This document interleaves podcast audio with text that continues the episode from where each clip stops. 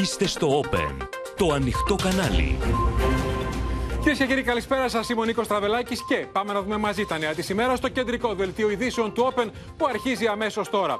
Λειτουργήσε το επιτελικό κράτος παρά τα λάθη, λέει ο Πρωθυπουργός από τη Θεσσαλονίκη. Ξεκαθαρίζει ότι δεν θα κάνει ανασχηματισμό. Ξεπαγώνουν από την πρωτοχρονιά οι τριετίες στον ιδιωτικό τομέα. Για ποιους έρχεται αύξηση; 10% στο μισθό τους.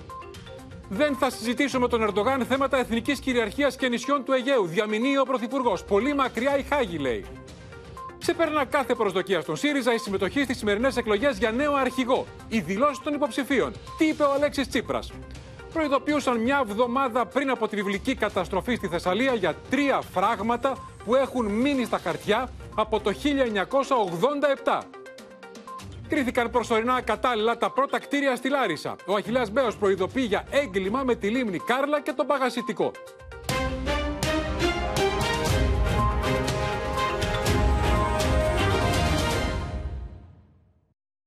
Κυρίες και κύριοι, κατηγορηματικό τέλος στα σενάρια για ανασχηματισμό μετά τη βιβλική καταστροφή στη Θεσσαλία έβαλε σήμερα από τη Θεσσαλονίκη ο Κυριάκος Μητσοτάκης, υποστηρίζοντας ότι το επιτελικό κράτος λειτουργήσε. Παραδέχθηκε ωστόσο ότι έγιναν λάθη στην αντιμετώπιση της κακοκαιρίας και ότι απαιτείται πολύ καλύτερο συντονισμός, εξαγγέλλοντας ταυτόχρονα τις πρώτες αλλαγές όπως την ένταξη της ΕΜΗ και του αστεροσκοπίου στην πολιτική προστασία. Οι προβολείς πέφτουν απόψε και στον ΣΥΡΙΖΑ, όπου η συμμετοχή στις εκλογές για την ανάδειξη νέου αρχηγού έχει ξεπεράσει και τις πιο αισιόδοξες προσδοκίες τελεχών του, καθώς έχουν ψηφίσει πάνω από 110.000 με τον Αλέξη Τσίπρα να στέλνει μήνυμα ενότητας, λέγοντας Βιάστηκαν όσοι κήρυξαν το ΣΥΡΙΖΑ απόντα, θα είμαστε εδώ. Πάμε να τα δούμε όλα αναλυτικά με τη Σοφία Φασουλάκη που είναι στη Θεσσαλονίκη, παρακολούθησε τη συνέντευξη του Πρωθυπουργού. Το Χρήστο Τσιγουρί στην Κουμουνδούρ. Εκεί φαίνεται ότι λόγω της μεγάλης προσέλευσης θα έχουμε παράταση. Θα κλείσουν αργότερα οι κάλπες στις 9. Και τα μέτωπα της κακοκαιρίας στο ποταμό Καλέντζι ο Γιάννης Γιάκας. Γιώργος Κατημένος στο κουτσόχερο της Λάρισας. Ελευθερία Σπυράκη στο Βλοχό. Στη λίμνη Κάρλα με αποκαλύψεις ο Αντώνης Τσορναράς σε λίγο. Πρώτα κυρίες και κύριοι να δούμε το ρεπορτάζ με τα όσα είπε ο Πρωθυπουργός στην συνέντευξη τύπου στη Διεθνή Έκθεση τη Θεσσαλονίκης. Χρειάζεται ένας πολύ καλύτερος κάθετος συντονισμός Τη διαβεβαίωσε ότι το πρόβλημα του Θεσσαλικού κάμπου θα λυθεί, εξέφρασε στη συνέντευξή του ο Κυριάκος Μητσοτάκης, παραδεχόμενος κάποιες αδυναμίες του κρατικού μηχανισμού, αν και όπως είπε ήταν τέτοιο το φαινόμενο που καμία χώρα δεν θα μπορούσε να αντιμετωπίσει. Έχω την ε, απέτηση πρώτα και πάνω απ' όλα από τον εαυτό μου να κάνω πάντα σκληρή αυτοκριτική για το τι δεν πήγε καλά. Και αυτήν κάνω και τώρα και σε πολιτικό και σε επιχειρησιακό επίπεδο πρέπει να μαθαίνουμε από τις αστοχίες μας. Ποτέ δεν είπα ότι δεν έγιναν λάση. Είναι λειτουργήσε το επιτελικό κράτος. Γιατί δημιουργήθηκε αμέσως ένα συντονιστικό κέντρο στην, ε, ε, στη Θεσσαλία. Άλλος ασχολήθηκε με το πρόβλημα των νεκρών ζώων, άλλος ασχολήθηκε με τη δημόσια υγεία, άλλος ασχολήθηκε με την προσβασιμότητα στα χωριά. Αυτό σημαίνει επιτελικό κράτος και συντονισμός. Το νερό το οποίο έπεσε στη Θεσσαλία ήταν κάτι το πρωτοφανές. Αν πιστεύει κανείς ότι οποιαδήποτε χώρα μπορούσε να το αντιμετωπίσει, είναι βαθιά ανοιχτωμένο, συνηθωμένη. Πιστεύω ότι ο στονισμός εκ των υστέρων, από τη στιγμή που έγινε αυτή η συμφορά, ήταν ε, ε ικανοποιητικός. Ε, μην πετροβολούμε ε, ε ένα, έναν τρόπο ε, λειτουργίας της κεντρικής κυβέρνησης. Το θέμα των ευθυνών και της λειτουργίας του κρατικού μηχανισμού στην αντιμετώπιση των φυσικών καταστροφών μονοπόλησε τη συνέντευξη του Πρωθυπουργού με τον Κυριάκο Μητσοτάκη να ξεκαθαρίζει ότι δεν ήρθε η ώρα για ανασχηματισμό, στέλνοντας παράλληλα μήνυμα στους υπουργούς του. Δεν έχω καμία πρόθεση να κάνω ανασχηματισμό. Ένας υπουργός ε, αξιολογείται από μένα σε δύο επίπεδα. Το πρώτο επίπεδο είναι η αποτελεσματικότητα. Μπορεί να υλοποιήσει την πολιτική την κεντρική πολιτική, η κυβερνητική πολιτική για την οποία τοποθετήθηκε σε αυτό το Υπουργείο. Το δεύτερο όμως κριτήριο έχει να κάνει με τη συμπεριφορά. Ε, και εκεί προφανώς η κρίση μπορεί να είναι στιγμιαία και ε, ακαριαία. Εάν ε, κρίνω ότι κάποια συμπεριφορά ε, δικαιολογεί, ε, είναι τέτοια που να δικαιολογεί την απομάκρυνση ενός Υπουργού, δεν θα διστάσω να το κάνω. Η αλλαγή του μοντέλου της πολιτικής προστασίας είναι στα άμεσα σχέδια της κυβέρνησης με την εμπλοκή του στρατού, ο οποίος όπως είπε δεν άργησε να παρέμβει, χαρακτηρίζοντας ψέματα τα περί του αντιθέτου. Στην ομιλία του χθες, μάλιστα, χαρακτήρισε πισόπλατη μαχαιριά όσα λέγονται για τις ένοπλες δυνάμεις. Και η αυτοθυσία όλων των στελεχών του κρατικού μηχανισμού, όχι μόνο της πολιτικής προστασίας των περιφερειών, των Δήμων, των ενόπλων μα δυνάμεων που βρέθηκαν από την πρώτη στιγμή στη μάχη Αυτή είναι ίσως και η πιο αποστομωτική απάντηση. Στους μικρόψυχους που θέλησαν να μετατρέψουν μια θεομηνία σε αντιπολιτική κραυγή, σε όσους άθλιους προέβλεπαν χερέκακα δήθεν εκατόμβη νεκρών ή χτύπησαν πισόπλατα τις ένοπλες δυνάμεις με παραπλανητικές φωτογραφίες. Αν και η στήριξη στον Περιφερειάρχη Θεσσαλίας δεν αποσύρθηκε μετά τις πλημμύρες και την εισαγγελική έρευνα, εν τούτης ο Πρωθυπουργός κράτησε αποστάσεις από τον Κώστα Γοραστό. Σε τρεις εβδομάδες έχουμε αυτοδιοικητικές εκλογές. Ήθελα να σας ρωτήσω αν σας προβληματίζει το ενδεχόμενο η Νέα Δημοκρατία να μην πάει καλά σε συγκεκριμένες περιφέρειες εξαιτίας των φυσικών καταστροφών και του τρόπου αντιμετώπισης τους. Η Νέα Δημοκρατία από την πρώτη στιγμή ε, έδωσε πολιτική διάσταση στις περιφερειακές εκλογές. Ό,τι ισχύει για κάθε περιφέρεια, ισχύει ε, προφανώς ε, και για την περιφέρεια της Θεσσαλίας. Και τον απολογισμό θα τον κάνουμε το βράδυ των περιφερειακών εκλογών. Ερωτηθείς για την υποψηφιότητα Κασελάκη, ο Κυριάκος Μητσοτάκης επέλεξε να απαντήσει με μια φράση του Μάο Τσετούγκ. Θα μπορούσα και εγώ να δανειστώ φράση του Μάου «Μεγάλη αναταραχή, θαυμάσια κατάσταση». Εγώ προσβλέπω ε, σε μια αξιωματική αντιπολίτευση η οποία θα έχει μάθει ε, από τα λάθη της και η οποία θα δώσει έμφαση στην, ε, στην ουσία και όχι στην επικοινωνία. Όσο για το πολιτικό του μέλλον και όσα γράφονται για τα πιθανά σχέδιά του να εγκαταλείψει την ελληνική πολιτική σκηνή, ο Κυριάκος Μητσοτάκης ήταν απόλυτος. Θυμάμαι ένα τραγούδι που λέει «Δεν πάω πουθενά, εδώ θα μείνω, σας καλύπτει αυτή η απάντησή μου. Κοιτάξτε, έχω εκλεγεί, να σας αφήσουμε λίγο τα αστεία στην άκρη, έχω εκλεγεί με ένα υψηλό ποσοστό πρωθυπουργός της χώρας και θα τιμήσω την εμπιστοσύνη του ελληνικού λαού για την επόμενη τετραετία. Λοιπόν, πάμε ζωντανά στη Θεσσαλονίκη, στη Σοφία Βασουλάκη, στην εορτάζουσα σήμερα. Σοφία, χρόνια πολλά. Με είδα όλη τη συνέντευξη του Κυριάκου Μητσοτάκη παρά το γεγονός ότι πιέστηκε στις ερωτήσεις, ε, έκανε κάποιο είδους αυτοκριτική, αλλά συνολικά είπε ότι λειτουργήσε το επιτελικό κράτος. Θα δούμε στη συνέχεια ότι είναι αυτή η αναφορά του που προκάλεσε και τις μεγαλύτερες αντιδράσεις της αντιπολίτευσης.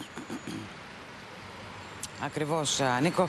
Καλησπέρα από τη Θεσσαλονίκη. Ο Πρωθυπουργός σήμερα με την συνέντευξή του καταλαβαίνουμε ότι θέλησε να κλείσει αυτό το δύσκολο κεφάλαιο το οποίο συνέπεσε και με την αρχή της δεύτερης κυβερνητικής θητείας. Ένα δύσκολο κεφάλαιο, Νίκο, λόγω των φυσικών καταστροφών. Όχι μόνο στη Θεσσαλία, αλλά και στον Εύρο και στη Ρόδο και στην Πάρνηθα.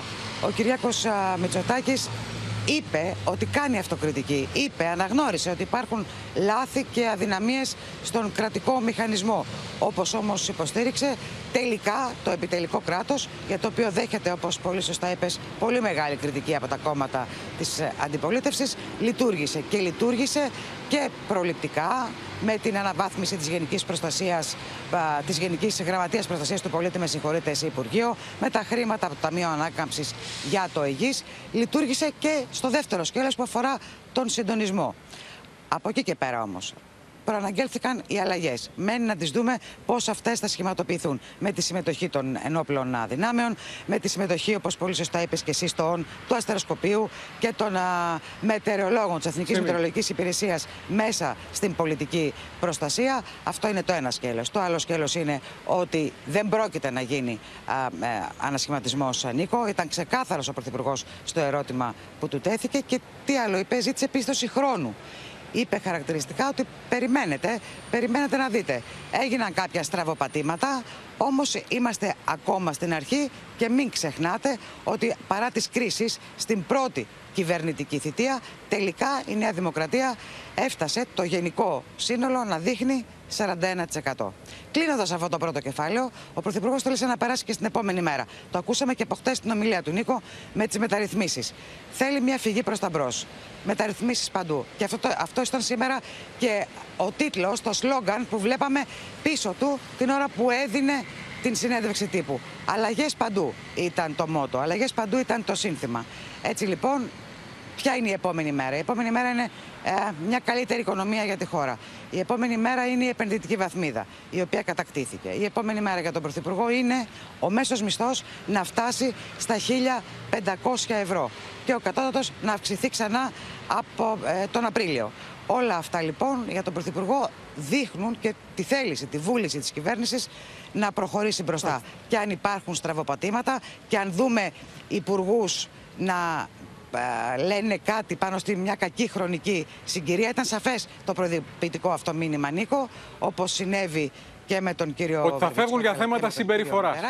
Θα φεύγουν για θέματα συμπεριφοράς ακριβώς. Να σε ευχαριστήσουμε, Σοφία Φασουλάκη, και πάμε να δούμε την κριτική της αντιπολίτευσης που επικεντρώθηκε σε αυτό ακριβώς, με τον ΣΥΡΙΖΑ να ρωτά ότι χωρίς ίχνος ντροπής ο Πρωθυπουργός είπε ότι λειτουργήσε στο επιτελικό κράτος. Αν δεν λειτουργούσε, ποιο θα ήταν το μέγεθος καταστροφής στη Θεσσαλία; Φαρμακερά βέλη εκτοξεύουν ΣΥΡΙΖΑ και ΠΑΣΟΚ κατά του Πρωθυπουργού με αφορμή τις αλλαγές που εξήγηλε στην πολιτική προστασία, ιδίως με τη μεταφορά στο συγκεκριμένο Υπουργείο Επιστημονικών Φορέων, όπως της Εθνικής Μετεωρολογικής Υπηρεσίας και του Εθνικού Αστεροσκοπείου. Εγκαλούν τον Κυριάκο Μητσοτάκη για απόπειρα φήμωση και πολιτικό λαϊκισμό στην προσπάθειά του, όπω λένε, να αποποιηθεί των ευθυνών του για τις καταστροφές στη Θεσσαλία.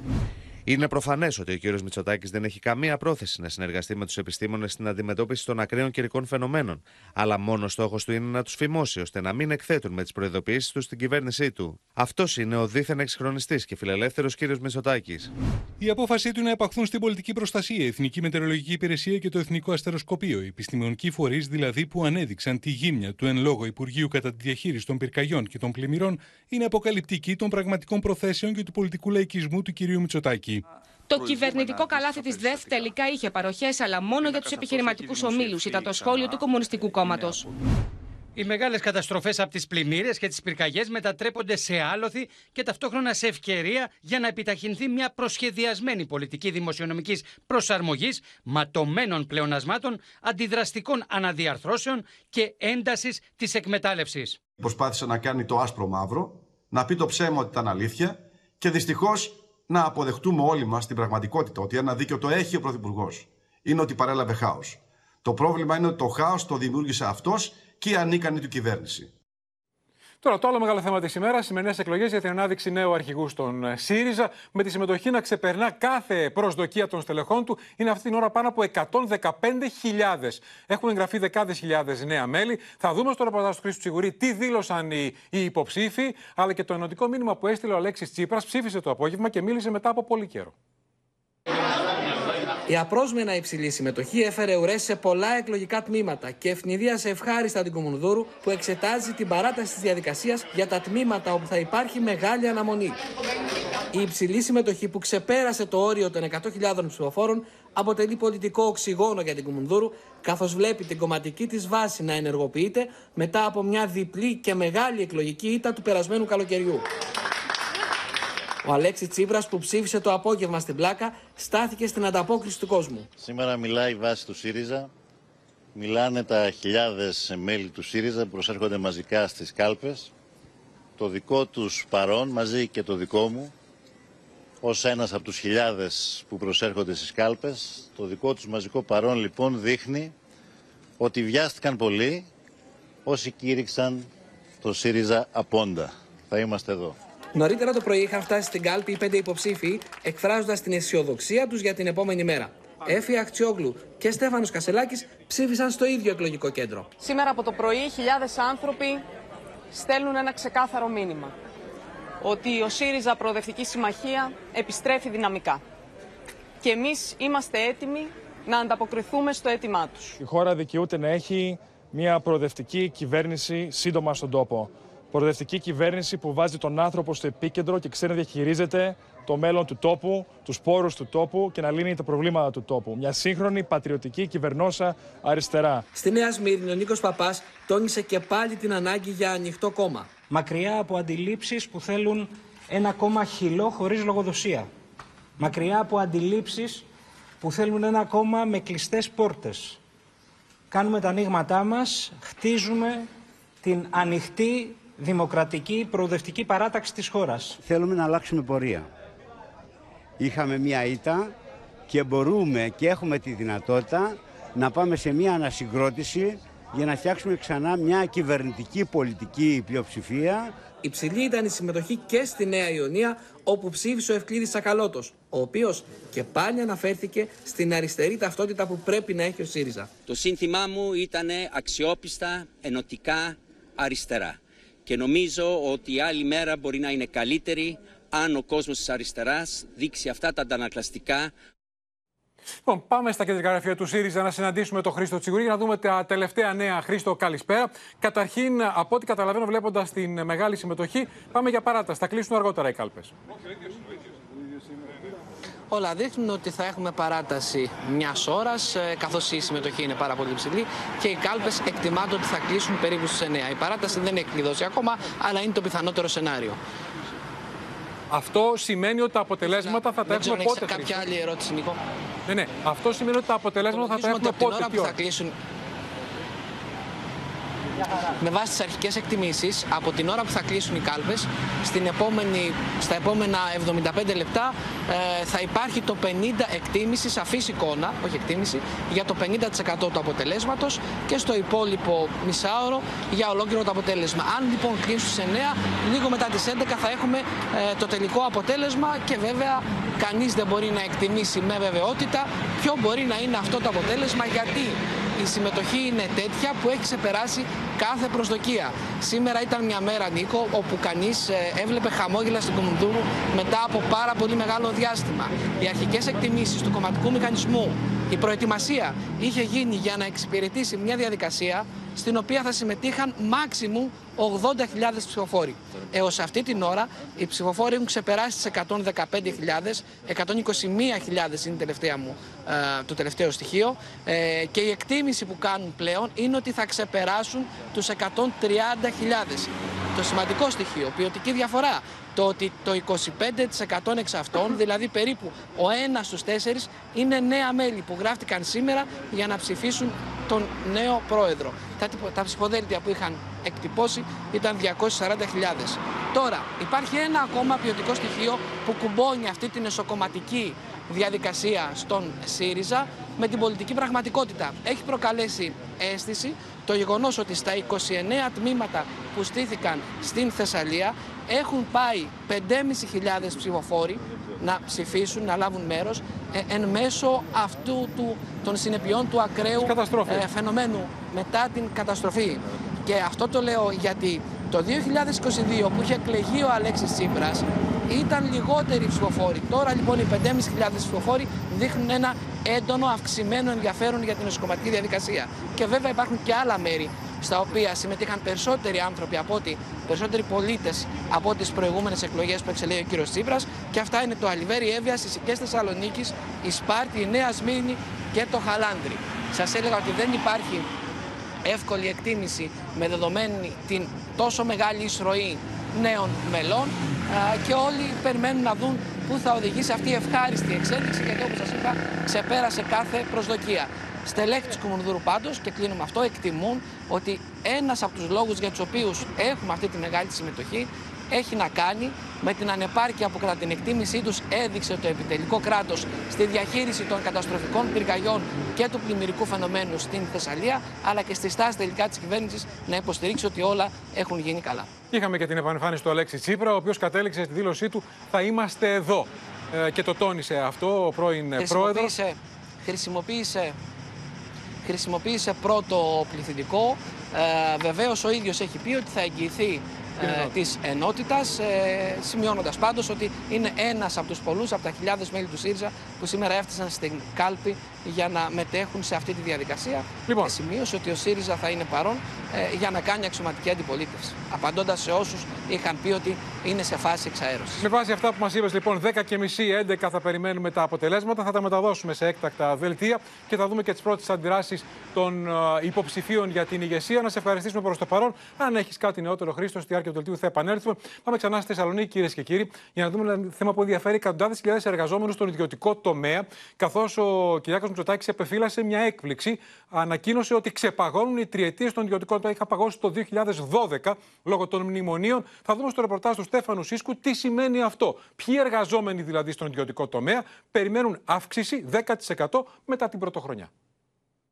Αντίστροφα μετρά ο χρόνος πλέον για το πρόωρο ξεπάγωμα των τριετιών στον ιδιωτικό τομέα, που ανακοίνωσε από τη ΔΕΘ ο Πρωθυπουργός Κυριάκος Μητσοτάκης. Από την 1η Ιανουαρίου του 2024 ξεπαγώνουν οι τριετίες και κάθε επίδομα προϋπηρεσίας που βρισκόταν σε αναστολή από το 2012.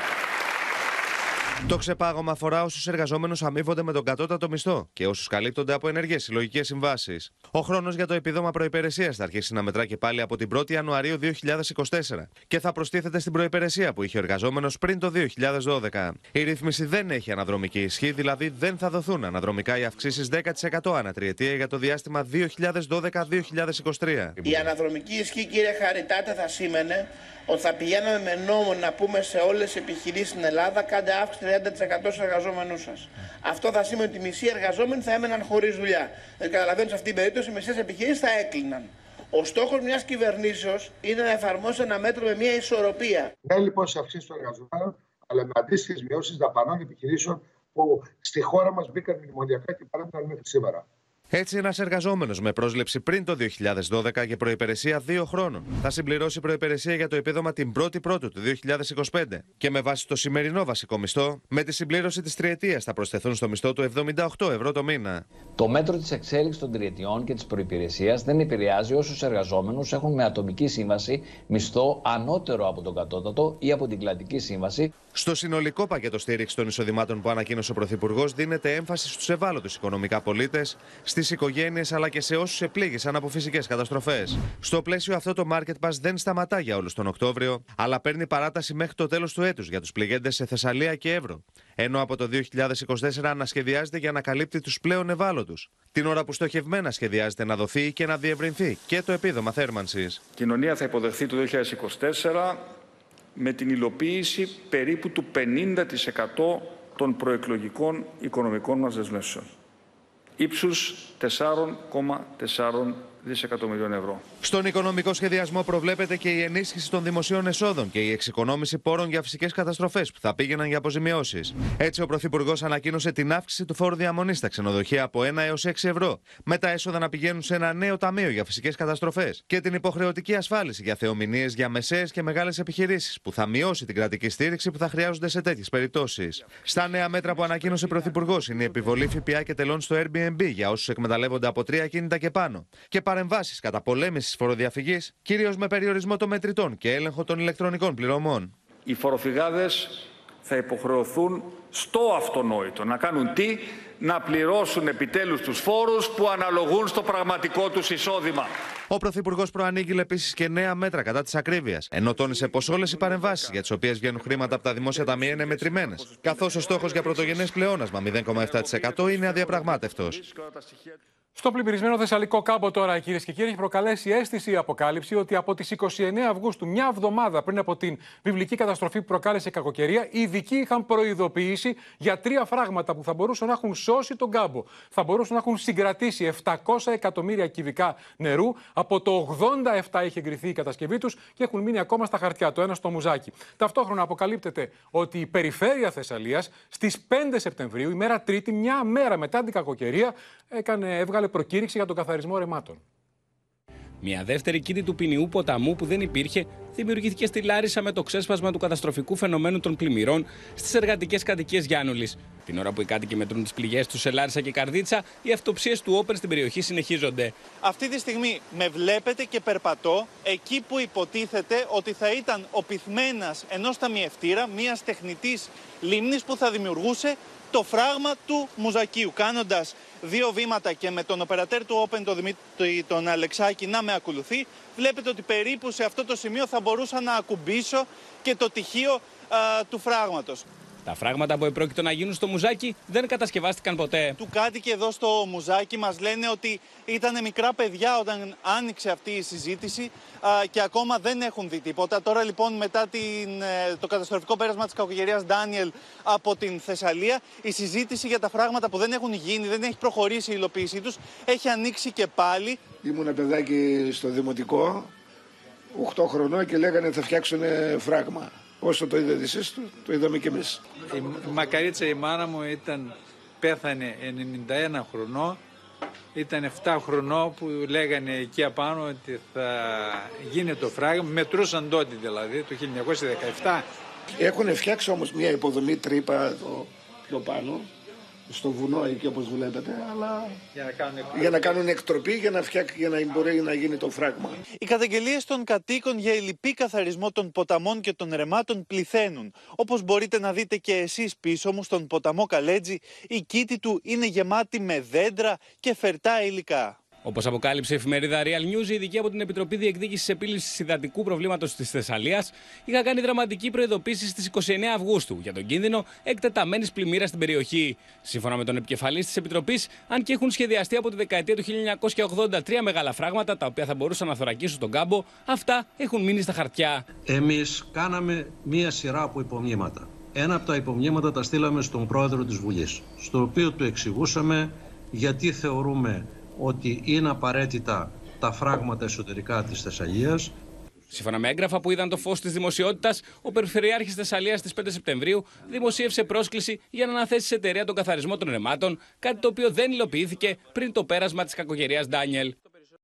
Πάμε ζωντανά, κυρίες και κύριοι, στον απασταλμένο μας Γιάννης Γιάκα, που είναι και σήμερα στον ποταμό Καλέντζη της Καρδίτσας. Γιάννη, συνεχίζεις από το πρωί την αυτοψία σου και σε έργα που έμειναν στα χαρτιά. Φράγματα, αναχώματα θα μπορούσαν να έχουν σώσει τον κάμπο, αλλά και σε ρέματα, σε ένα από αυτά είσαι τώρα, που αντί να είναι καθαρισμένα, θυμίζουν δάσος όχι απλά σε ρέματα, Νίκο. Πρέπει να πούμε ότι αυτή τη στιγμή βρισκόμαστε ακριβώς πάνω από τον ποταμό Καλέτζη, τον ποταμό που έπνιξε α, την ε, Μαραθέα, την Κόρδα, τη Μεταμόρφωση, χωριά που είδαμε τις προηγούμενες ημέρες να έχουν βυθιστεί στα λασπόνερα. Η εικόνα είναι αποκαλυπτική. Όχι απλά οι καθαρισμοί δεν υλοποιήθηκαν πριν την κακοκαιρία, δεν υλοποιήθηκαν ούτε και μετά την κακοκαιρία. Εδώ και αρκετές μέρες ακούμε τους κατοίκους να μας λένε ότι αν πάτε παρακάτω, διότι βρισκόμασταν συνήθως στα αναχώματα των ποταμών θα δείτε ζούγκλα. Αυτό βλέπετε κι εσείς τώρα αυτή τη στιγμή. Εδώ, στο συγκεκριμένο σημείο του ποταμού Καλέτζη, τα αναχώματα δεν σπάσαν, αλλά ως εκθαύματο. Γιατί όπως βλέπετε, το ποτάμι σε αυτό το σημείο και σε πολλά άλλα πιο κάτω και πιο πάνω στη ροή του είναι σχεδόν φραγμένα από τα δέντρα, από φερτά υλικά. Και αν τα φερτά υλικά μπορεί να υποθέσει κάποιος ότι ήρθαν κατά τη διάρκεια της κακοκαιρίας και των πλημμυρικών φαινομένων, τα δέντρα σίγουρα ήταν εδώ και πριν. Α, πλημελείς καθαρισμούς είδαμε και στον ε, ποταμό Σοφαδίτη και στον ε, Ενιπέα. Είναι πάρα πολλά τα προβλήματα τα οποία διαπιστώνουμε και καταγγέλουν α, οι κάτοικοι. Δυστυχώς δεν μπορέσαμε, Νίκο, να διαπιστώσουμε πότε ήταν η τελευταία φορά που καθαρίστηκε ο ποταμός Καλέτζης, αλλά αυτό που μπορούμε σίγουρα όλοι να διαπιστώσουμε είναι πως ένα δέντρο όπως αυτά που βρίσκονται μέσα στην κήτη του ποταμού δεν φυτρώνουν σίγουρα σε μία ή σε δύο μέρες. Και ότι αυτό που είδαμε και στο ρεπορτάζ, Δευτέρα 4 Σεπτεμβρίου ξεκίνησε η κακοκαιρία, 5 Σεπτεμβρίου η Περιφέρεια ζήτησε να γίνουν εργασίες για καθαρισμό ρεμάτων. 5 Σεπτεμβρίου, την επομένη της έναρξης της κακοκαιρίας. Σας ευχαριστήσουμε. Γιάννης Γιάκα, τώρα στη Λάρισα, κυρίες και κύριοι, ε, συνεχίζονται οι αυτοψίες και σήμερα κρίθηκαν για πρώτη φορά κάποια κτίρια ακατάλληλα από τους ειδικούς για πιθανή διάβρωση θεμελίων από τις πλημμύρες. Την ίδια ώρα στο Βλοχό η καταστροφή είναι σχεδόν ολοκληρωτική. Θα δείτε στο ρεπορτάζ της Ελευθερίας Πυράκη και της Αδαμαντίας Λιόλιου σχεδόν 200 σπίτια έχουν καταστραφεί. Έτσι, σαν να έχω πεθάνει. Πάει η περιουσία μου όλη. Η κόπη μιας ζωής από τον πατέρα μου, τη μάνα μου, καταστράφηκα. Το βλοχό καρδίτσα έπνιξε η κακοκαιρία που χτύπησε άγρια το χωριό. Λίγοι κάτοικοι φτάνουν σήμερα στα σπίτια τους που παραμένουν βυθισμένα στη λάσπη. Οι οικογενειακά κοιμήλια ξεπλένονται για να διατηρηθούν ζωντανές οι αναμνήσεις στο χρόνο. Αντικρίζοντας την εικόνα της διάλυσης, χάνουν κάθε ελπίδα ότι τα σπίτια τους είναι κατοικήσιμα. Το νερό εδώ στο βλοχό είχε φτάσει τα 4 μέτρα πλέον. Οι κάτοικοι θέτουν το ζήτημα της στατικότητας, εκφράζοντας αμφιβολίες για το κατά πόσον αυτά τα σπίτια πλέον είναι ασφαλή για να κατοικηθούν ξανά. Το σπίτι κανονικά θέλει γκρέμισμα και από την αρχή χτίσιμο. Το θεωρώ επικίνδυνο. Δεν μπορώ να μείνω εδώ, εδώ στο σπίτι. Σύμφωνα με τον πρόεδρο της κοινότητας, 200 σπίτια έχουν καταστραφεί. Καταφύγει στον ιερό ναό Αγίου Αθανασίου, εδώ στον Βλοχό, έχουν βρει αγρότες της περιοχής, των οποίων τα σπίτια έχουν καταστραφεί ολοσχερός. Πλέον έχουν στήσει τα κρεβάτια τους και ζουν στον εξωτερικό χώρο της εκκλησίας, περιμένοντας θα ξημερώσει για εκείνους και τις οικογένειές τους. Το σπίτι το δικό μου, εγώ μπήκα μέσα, τα είδα όλα άνω κάτω. Δεν, δεν είναι όλα για πέταμα. Και πλέον μένεις εδώ; Πλέον μένω εδώ, γιατί δεν μπορώ να φύγω, έχω κάποια ζώα. Εδώ μεγάλωσα, ήμουν από μωρό, εδώ μεγάλωσα. Στα ράντζα κοιμόμαστε. Σπίτι δεν έχω βρει εγώ ακόμη και αρκετά άτομα.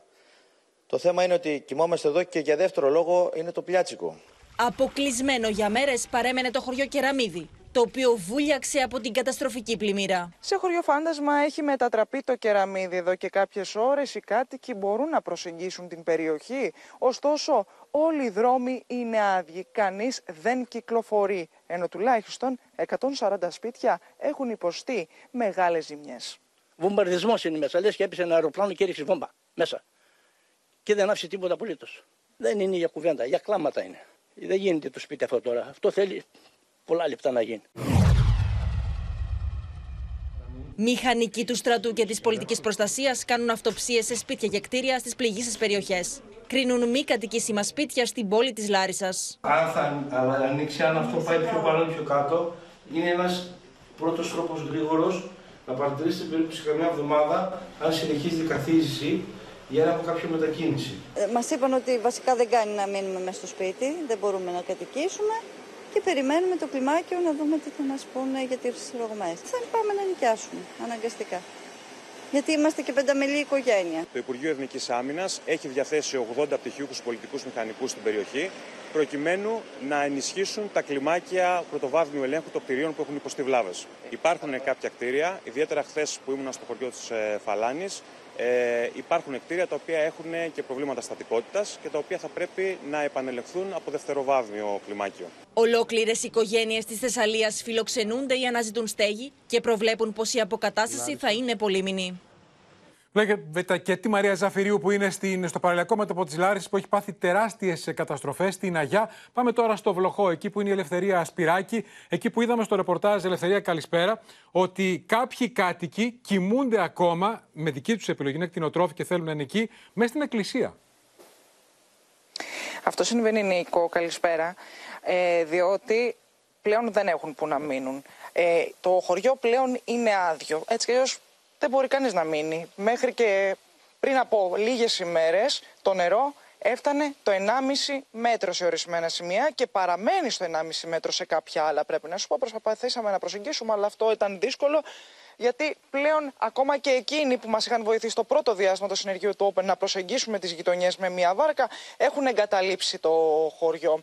Ε, μένουν εδώ διότι δεν έχουν που να μείνουν. Μένουν εδώ γιατί απλούστατα υπάρχουν κάποιοι επιτίδιοι οι οποίοι μπαίνουν μέσα στα πλημμυρισμένα σπίτια και κάνουν πλιάτσικο.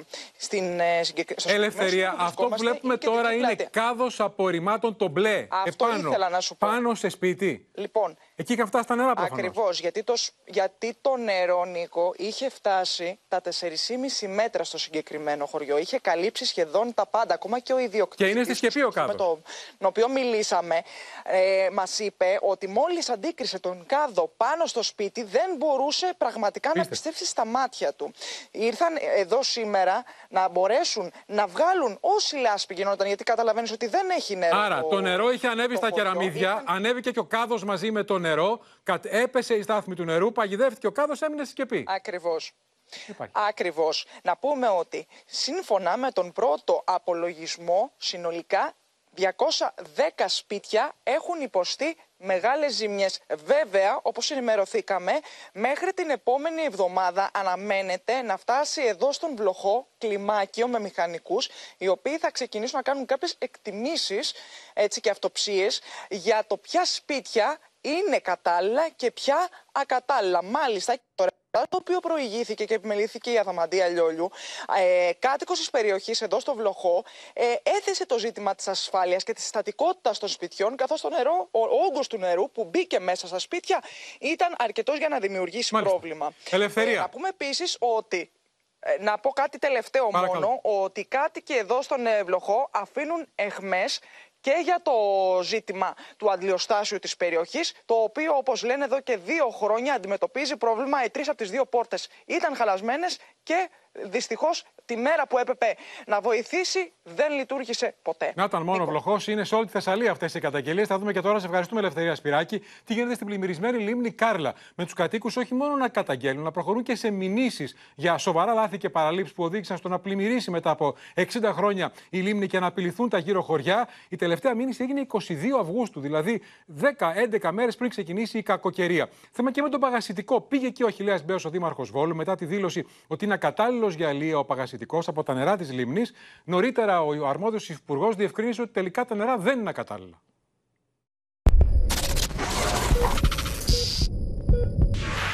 Με τη στάθμη του νερού στη λίμνη Κάρλα να παραμένει σε υψηλά επίπεδα και τους κατοίκους των γύρω χωριών να βρίσκονται ακόμη σε επιφυλακή, εντείνεται η ανησυχία για την ποιότητα των υδάτων που διοχετεύονται προς τον παγασιτικό, με τον Δήμαρχο Βόλου να πραγματοποιεί αυτοψία στη λίμνη. Ήρθα εδώ ύστερα από καταγγελίες πολιτών και πραγματικά διαπίστωσα ότι έχουν δίκιο οι πολίτες που ανησυχούν. Μέλη της περιβαλλοντικής πρωτοβουλίας Μαγνησίας καταγγέλνουν στο Όπεν ότι δεν λειτουργήσε η αντιπλημμυρική θωράκιση της περιοχής. Είναι η πρώτη φορά στην ιστορία που η στάθμη της τεχνητής λίμνης έφτασε το συν 48 μέτρα από το επίπεδο της θάλασσας και είναι χαρακτηριστικό ότι εάν λειτουργούσαν τα αντιλιοστάσια της περιοχής, τότε δεν θα παρουσιαζόταν το φαινόμενο της πλημμύρας. Πίσω μου βλέπετε το αντιλιοστάσιο στα κανάλια, το οποίο είναι βουτυγμένο στη λάσπη και το νερό. Θα έπρεπε κανονικά να λειτουργήσει ο αντιπλημμυρικός χαρακτήρας του έργου. Δηλαδή τα αντιλιοστάσια που είναι έξω από την τεχνητή λίμνη να λειτουργήσουν και να περάσουν το πλημμυρισμένο νερό μέσα στον ταμιευτήρα.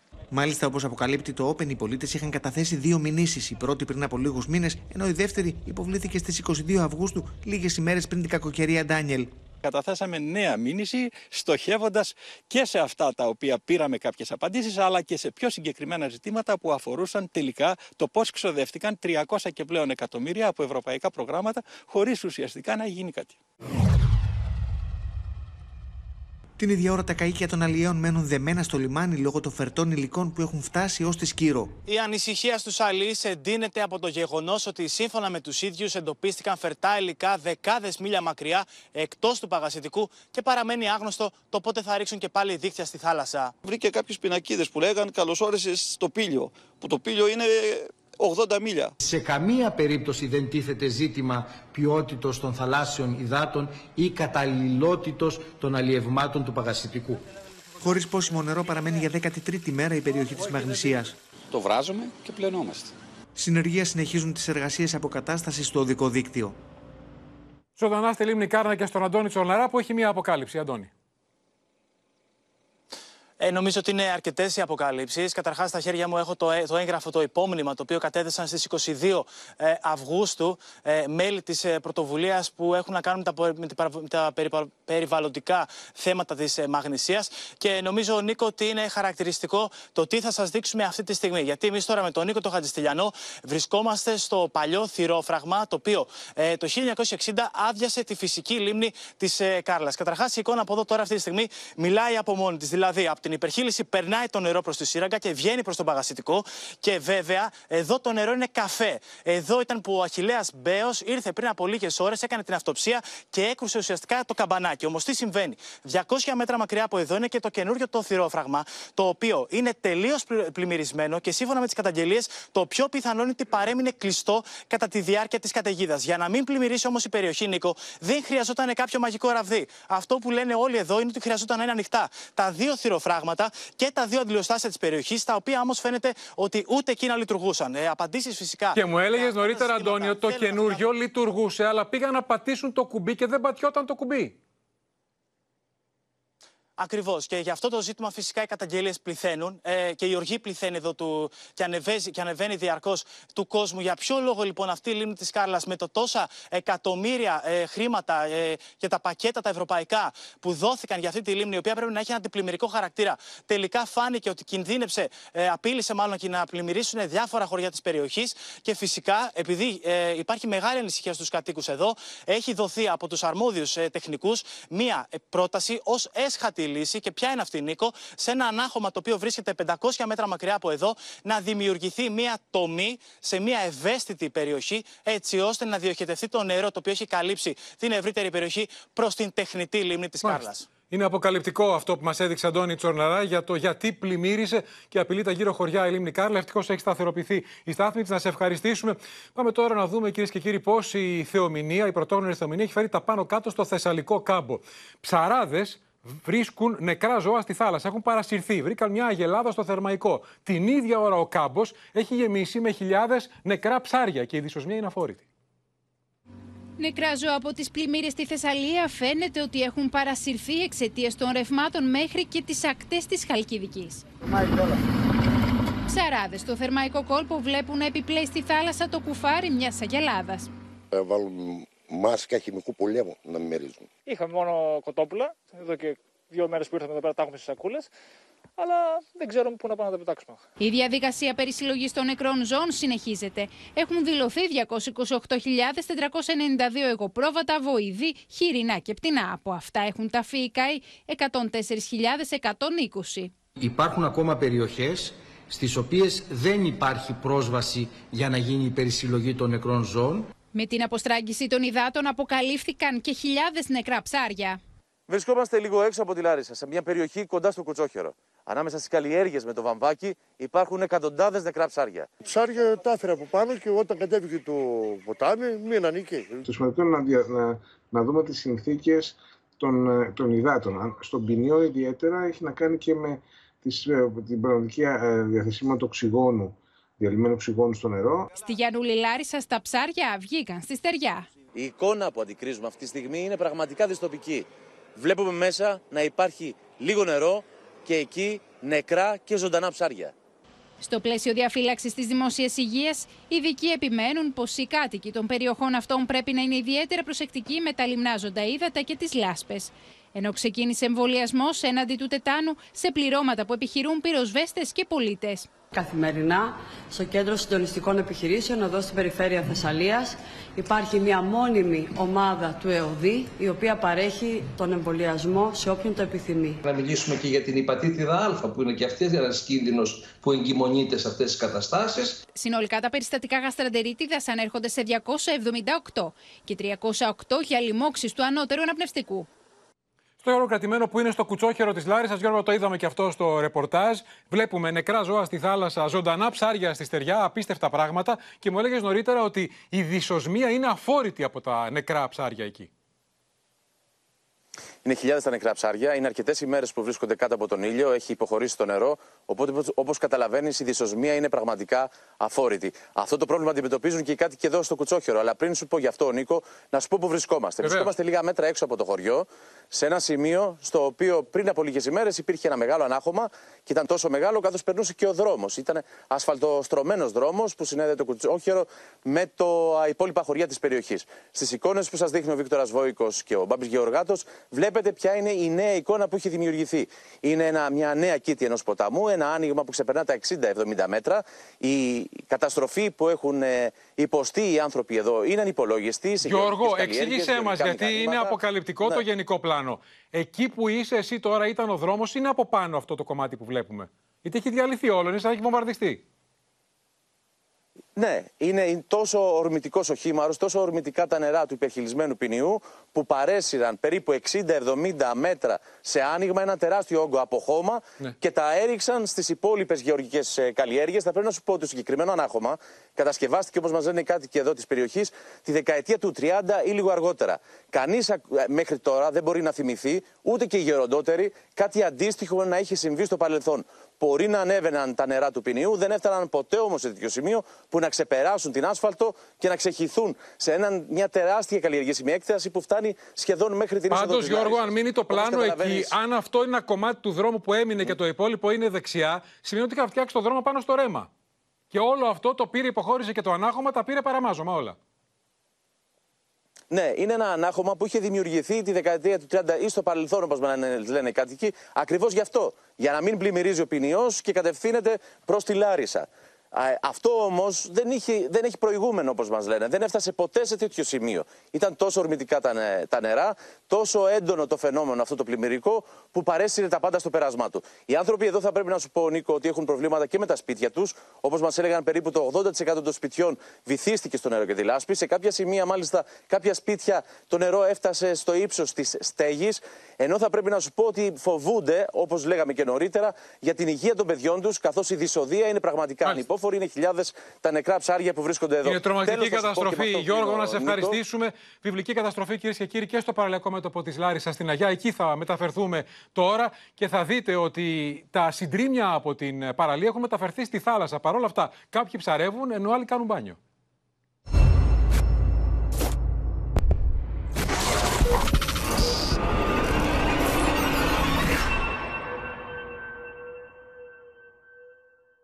Μοναδικής φυσικής ομορφιάς περιοχές στα παράλια της Λάρισας θυμίζουν πλέον βομβαρδισμένο τοπίο. Τεράστιοι όγκοι του εδάφους έχουν παρασυρθεί στη θάλασσα. Δέντρα και φερτά υλικά έχουν κάνει απροσπέλαστα τμήματα της παραλίας. Ήταν τόσο μεγάλη η ορμή των υδάτων που ξερίζωσε ολόκληρα δέντρα και τα μετέφερε εδώ στο παραλιακό μέτωπο της Λάρισας. Η παραλία έχει γεμίσει από φερτά υλικά, από πέτρες, από βράχια, από πλαστικά μπουκάλια. Η θάλασσα είναι πάρα πολύ βρώμικη. Πάρα πολύ θολή και έχει, βγα... έχει πολλά φερτά αντικείμενα μέσα. Έχει βαθύνει, έχει φέρει ό,τι είχε το βουνό πάνω και ό,τι έχει φέρει από τον κάμπο της Θεσσαλίας. Τα παραλιακά beach bars στην περιοχή της Λάρισας υπέστησαν ανυπολόγιστε καταστροφές από τις φοδρές βροχοπτώσεις και τους ισχυρούς ανέμους που ξερίζωσαν σταθερές κατασκευές και ξύλωσαν τμήματα της παραλίας. Ο Σεπτέμβριος για μας χάθηκε και ο Οκτώβριος. Δηλαδή δουλεύαμε κανονικά το Σεπτέμβριο.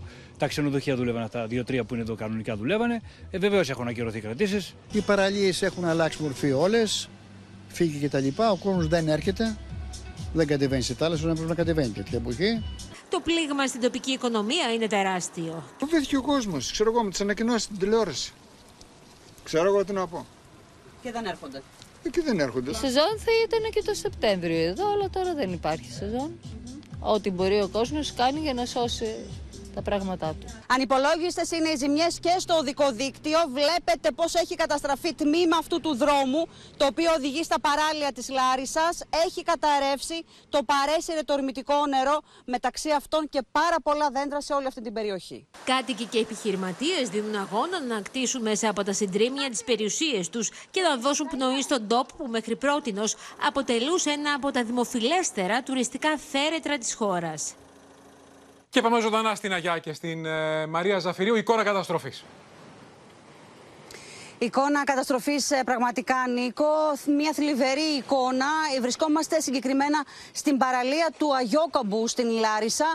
Και όπως βλέπετε, εδώ η εικόνα αυτή δεν θυμίζει σε τίποτα μία ακτή. Μία ακτή που θα έπρεπε να υπάρχει άμμος, που θα έπρεπε να υπάρχουν ξαπλώστρες, λουόμενοι, τουρίστες και όχι μόνο. Ανταυτού βλέπουμε ολόκληρα δέντρα με τις ρίζες τους μάλιστα να βρίσκονται μέσα στη θάλασσα. Η θάλασσα έχει μπει στην ε, στεριά. Μια εικόνα χάους πραγματικά. Ο κόσμος εδώ δεν ξέρει πού να κοιτάξει τα κατεστραμμένα σπίτια στα οποία είχαν μπει τα ορμητικά νερά των χυμάρων. Τις επιχειρήσεις Φυσικά έχουν κλείσει και τώρα μαζεύουν τα κομμάτια τους μήπως μπορέσουν να ξαναστηθούν. Οι τουρίστες βγάζουν φωτογραφίες από αυτή την ε, απελπιστική εικόνα και οι αρχές τώρα θα πρέπει να δώσουν αγώνα, να μαζέψουν όλα αυτά τα φερτά υλικά και να ξαναστήσουν ε, τη, την ακτογραμμή αυτή μήκους περίπου 50 χιλιόμετρων. Να το σημειώσουμε και αυτό Νίκο. Στις παραλίες ε, την ίδια ώρα βλέπουμε λουόμενους οι οποίοι δεν φοβούνται να μπουν σε αυτά τα νερά και ψαράδες οι οποίοι συνεχίζουν το ψάρεμα. γιατί, η ζωή πρέπει να συνεχιστεί, αλλά πραγματικά ε, είναι, είναι πραγματικά κρίμα. Είναι μια υπέροχη παραλία εκεί στην Αγιά και είναι βομβαρδισμένο τοπίο και εκεί. Να σε ευχαριστήσουμε. Μαρία Ζαφυρίου, πάμε τώρα στα ελληνοτουρκικά, κυρίες και κύριοι, γιατί οι προβολή στρέφονται και στη συνάντηση που θα έχει ο Πρωθυπουργός στο περιθώριο της Γενικής Συνέλευσης του ΟΗΕ με τον Ταγί Περντογάν την Τετάρτη. Σήμερα έστειλε μηνύματα στην Άγγελο Κυριάκο Μητσοτάκης από τη Θεσσαλονίκη ότι δεν πρόκειται να συζητήσει θέματα εθνικής κυριαρχίας και νησιών του Αιγαίου, ενώ κατά την ε, εκτίμησή του η Χάγη είναι πολύ μακριά.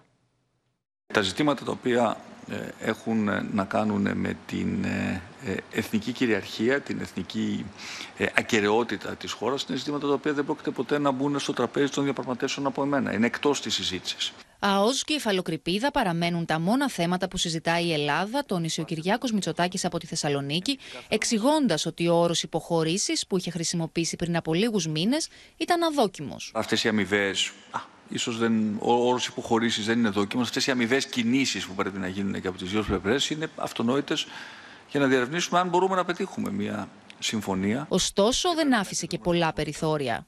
Η Χάγη είναι πολύ μακριά ακόμα. Δεν είμαι αφελής και γνωρίζω πολύ καλά ότι οι πολιτικές των χωρών δεν αλλάζουν από τη μια στιγμή στην άλλη. Αλλά και να μην μπορέσουμε να το πετύχουμε, διότι πολύ απλά θα καταλήξουμε ότι δεν μπορούμε να, ε, να συμφωνήσουμε.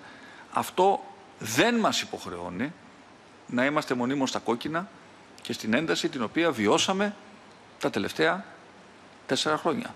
Ω όπλο της χώρας για περαιτέρω εξομάλυνση των σχέσεων με την Τουρκία, χαρακτήρισε τη θέση της Ελλάδας στην Ευρωπαϊκή Ένωση και τη Δύση εν γέννη. Η προσέγγιση με την Ευρώπη περνάει μέσα από τις καλές σχέσεις με την Ελλάδα. Και όλα αυτά την ώρα που ο Τούρκος πρόεδρος, λίγο πριν την αναχώρησή του για τις Ηνωμένες Πολιτείες, ανέβασε τους τόνους απέναντι στην Ευρώπη, λέγοντας ότι υπάρχουν και άλλοι δρόμοι πέραν του ευρωπαϊκού, ενώ επανέλαβε ότι η ένταξη της Σουηδίας στο ΝΑΤΟ περνάει μέσα από την απόκτηση των Αμερικανικών F-16. Orada temsilciler meclisi varsa e benim de parlamentom var. Την Τετάρτη πάντως αναμένεται το ραντεβού των δύο ηγετών στη Νέα Υόρκη, όπου θα κριθεί σίγουρα εάν το θετικό κλίμα και η αποκατάσταση των διάβλων επικοινωνίας σε ανώτατο επίπεδο θα έχουν και συνέχεια. Πάμε τώρα στη Λιβύη, κυρίες και κύριοι, όπου από το σαρωτικό πέρασμα του τυφώνα του, του συστήματος Ντάνιελ η καταστροφή είναι τρομακτική. Πάνω από 11.300 νεκροί, σύμφωνα με τον ΟΗΕ, με την Ερυθρά Μισέλινο, τον Ερυθρό Σταυρό της Λιβύης δηλαδή, να αμφισβητεί αυτά τα στοιχεία. Ωστόσο, θα δούμε και στις εικόνες ότι οι διασώστες ανασύρουν συνεχώς δεκάδες πτώματα από τα συντρίμια. Εκεί έφτασε νωρίτερα και ελληνική βοήθεια μεσαία 130. Κλιμακώνεται το δράμα στη Λιβύη. Στην Τέρνα, τα σωστικά συνεργεία συλλέγουν χιλιάδε πτώματα τα οποία ξεβράζονται στι ακτέ μετά τον κυκλώνα Ντάνιελ. Ο Παγκόσμιο Οργανισμό Υγεία μεταφέρει τόνου υγειονομικού υλικού, αρκετού, ούτω ώστε να φτάσουν για του 250.000 ανθρώπου που έχουν πληγεί από τα ακραία καιρικά φαινόμενα. Μεταξύ των κρατών που έχουν παράσχει βοήθεια στη Λιβύη είναι και η Ελλάδα. شعور يعني ما مهما نحكي لك مهما نوصف لك مستحيل نعبر لك اللي Ομάδα διασωστών από τη Μάλτα βρήκε χθε 400 νεκρού σε παραλία στην Δέρνα. Οι αρχέ έχουν ξεκινήσει εμβολιασμού για την αποτροπή μετάδοση μολυσματικών ασθενειών.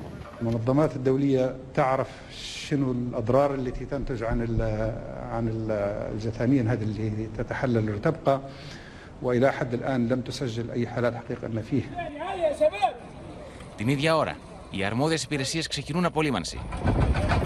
Οι νεκροί έχουν φτάσει στους 11.400, ωστόσο οι αρχές εκφράζουν φόβους πως ο αριθμός θα ανέβει λόγω των 20.000 αγνοουμένων. Πάντως η Ερυθρά Ημισέλινος διαψεύδει τον ΟΗΕ για τα στοιχεία τα οποία δίνει. Ο στρατάρχης Χαλίφα Χαφτάρ επισκέφθηκε την Τέρνα, συνεχάρη τα συνεργεία των άλλων χωρών για το έργο και τη συνεισφορά τους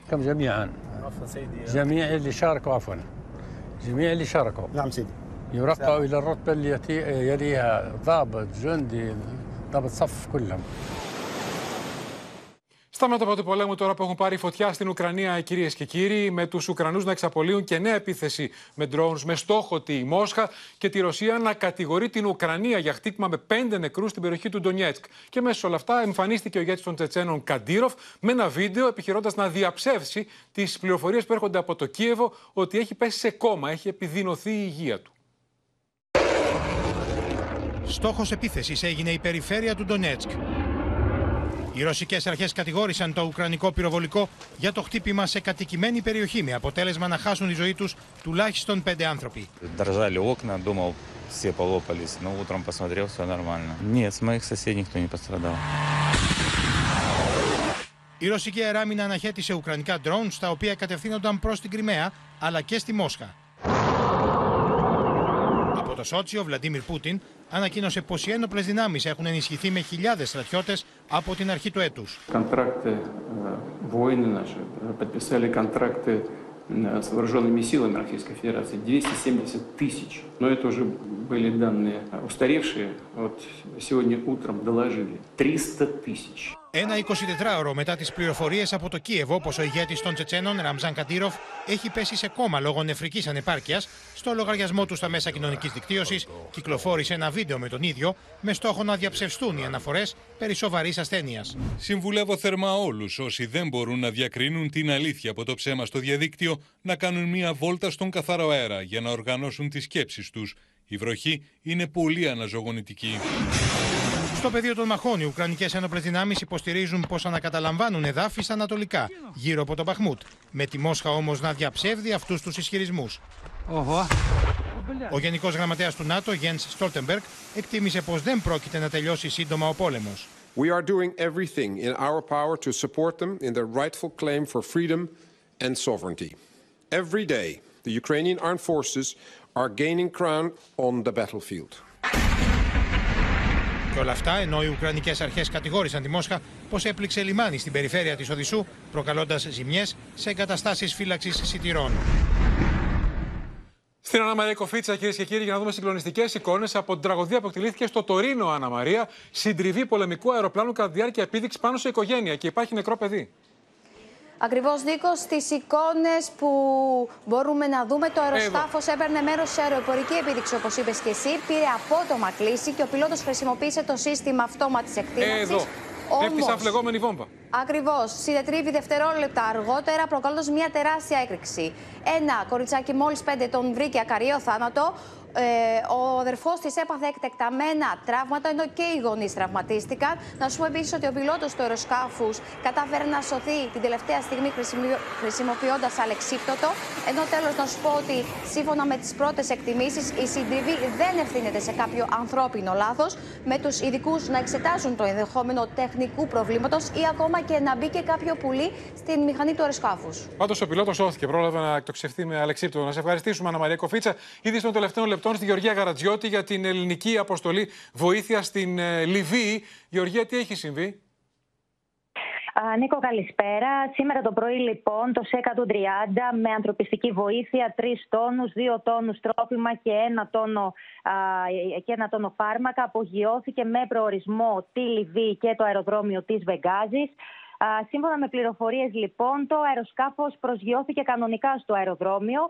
Οι νοσηλευτές και γιατροί, οι οποίοι βρισκόντουσαν στην αποστολή για να συνδράμουν στους πληγέντες ε, της περιοχής από την κακοκαιρία Ντάνιελ, επιβιβάστηκαν σε κάποια φορτηγά για να φτάσουν στις πληγήσεις περιοχές. Εκτός λοιπόν αεροδρομίου, αρκετά μακριά από το αεροδρόμιο, όπως μου έλεγαν στρατιωτικές πηγές, έγινε ένα τροχαίο ατύχημα ένα από τα φορτηγά τα οποία μετέφεραν όχι μόνο την ελληνική αποστολή, αλλά και ε, άλλες. Αλλά Ανατράπηκε; και νοσηλευτές από άλλες αποστολές. Λοιπόν, Ανετράπη, Γεωργία, και υπάρχουν τραυματίες μεταξύ των Ελλήνων; Δεν μπορούμε να ξέρουμε αν ανετράπη και τι συνέβη ακριβώς. Οι πρώτες πληροφορίες που έχουμε θα ακολουθήσει λίγο ανακοίνωση από το Πεντάγωνο. Γνωρίζουμε ότι έγινε τροχαίο με ένα ακροτικό αυτοκίνητο. Μάλιστα. Υπάρχουν πληροφορίες για τραυματίες. Υπάρχουν τραυματίες μεταξύ των Ελλήνων, γιατί αυτό λέγεται. 18 ήταν οι Έλληνες γιατροί και νοσηλευτές. Δεν ξέρουμε πώς είναι τραυματίες. Δεν μπορούμε να Υπάρχουν τραυματίες λοιπόν και περιμένουμε τις επίσημες ανακοινώσεις. Α ελπίσουμε να μην είναι σοβαρά και δεν ξέρουμε τις ακριβείς συνθήκες του ατυχήματο. Αυτή τη στιγμή, όπως μου έλεγα Νίκο, έχουν μεταφερθεί ναι. σε ένα ε, τοπικό νοσοκομείο. νοσοκομείο εκεί λοιπόν, στη Βεγγάζη. Αναμένουμε θα επανέλθουμε μόλις έχουμε νεότερα, Γεωργία Γαρατζιώτη. ευχαριστούμε στη Λαμπεντούζα τώρα, κυρίες και κύριοι, στο νησί νότια της Ιταλίας, όπου συνεχίζουν να φτάνουν κατά κύματα χιλιάδες μετανάστες, 126.000 από την Αφρική από την αρχή του χρόνου, σε ένα νησάκι των 6.500 κατοίκων. Η πρόεδρος τη Κομισιόν βρέθηκε εκεί και ανακοίνωσε σχέδιο 10 σημείων για την αντιμετώπιση της δραματικής κατάστασης. E και σε qualcuno in Europa pensasse che di fronte alla crisi globale che noi stiamo affrontando la questione si potesse risolvere semplicemente chiudendola All'interno dei. Από τη Λαμπεντούζα, η Τζόρτζια Μελόνι έστειλε σαφές μήνυμα ότι η αποσυμφόρηση του νησιού αποτελεί πρωτίστως ευθύνη της Ευρώπης. Η Πρωθυπουργός της Ιταλίας επισκέφθηκε μαζί με την Πρόεδρο της Ευρωπαϊκής Επιτροπής στο κέντρο φιλοξενίας μεταναστών. Η Ούρσουλα Φόντερ Λάιεν πρότεινε ένα σχέδιο 10 σημείων για την αντιμετώπιση της παράτυπης μετανάστευσης. We have fulfilled it in the past and we will do so today and in the future. But we will decide who comes to the European Union and under what circumstances, and not the smugglers and traffickers. Considero questo tanto un gesto di solidarietà dell'Europa verso l'Italia, lo considero piuttosto un gesto di responsabilità dell'Europa verso se stessa, perché questi sono i confini dell'Italia ma sono anche i confini d'Europa. Την ίδια ώρα συνεχίζουν να καταφθάνουν πλοιάρια με μετανάστες στο μικρό νησί της Ιταλίας, ενώ σε εξέλιξη είναι οι επιχειρήσεις μεταφοράς τους από το κέντρο υποδοχής σε άλλες δομές της χώρας.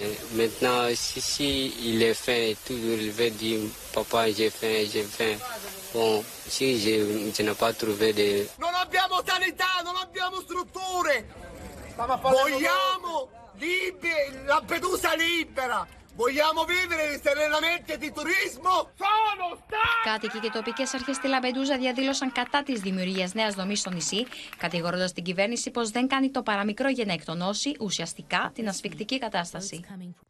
Και στο σημείο αυτό, κυρίες και κύριοι, 12 λεπτά πριν από του 8 ολοκληρώθηκε και απόψε το κεντρικό δελτίο ειδήσεων. Μείνετε στο Open, καθώς σε λίγα λεπτά από τώρα, ακριβώς στις 8, ξεκινά με διπλό επεισόδιο, ο δεύτερος κύκλος της συναρπαστικής σειράς Έρωτας Φυγάς. Μην το χάσετε, δύο ώρε επεισόδιο θα σας καθυλώσει. Και εμείς αμέσως μετά θα είμαστε και πάλι μαζί για να δούμε γύρω στις 10, 10 και μισή τα πρώτα αποτελέσματα των σημερινών εκλογών και την ανάδειξη νέου αρχηγού στον ΣΥΡΙΖΑ. Προς το παρόν λοιπόν, καλό σας βράδυ και καλή εβδομάδα.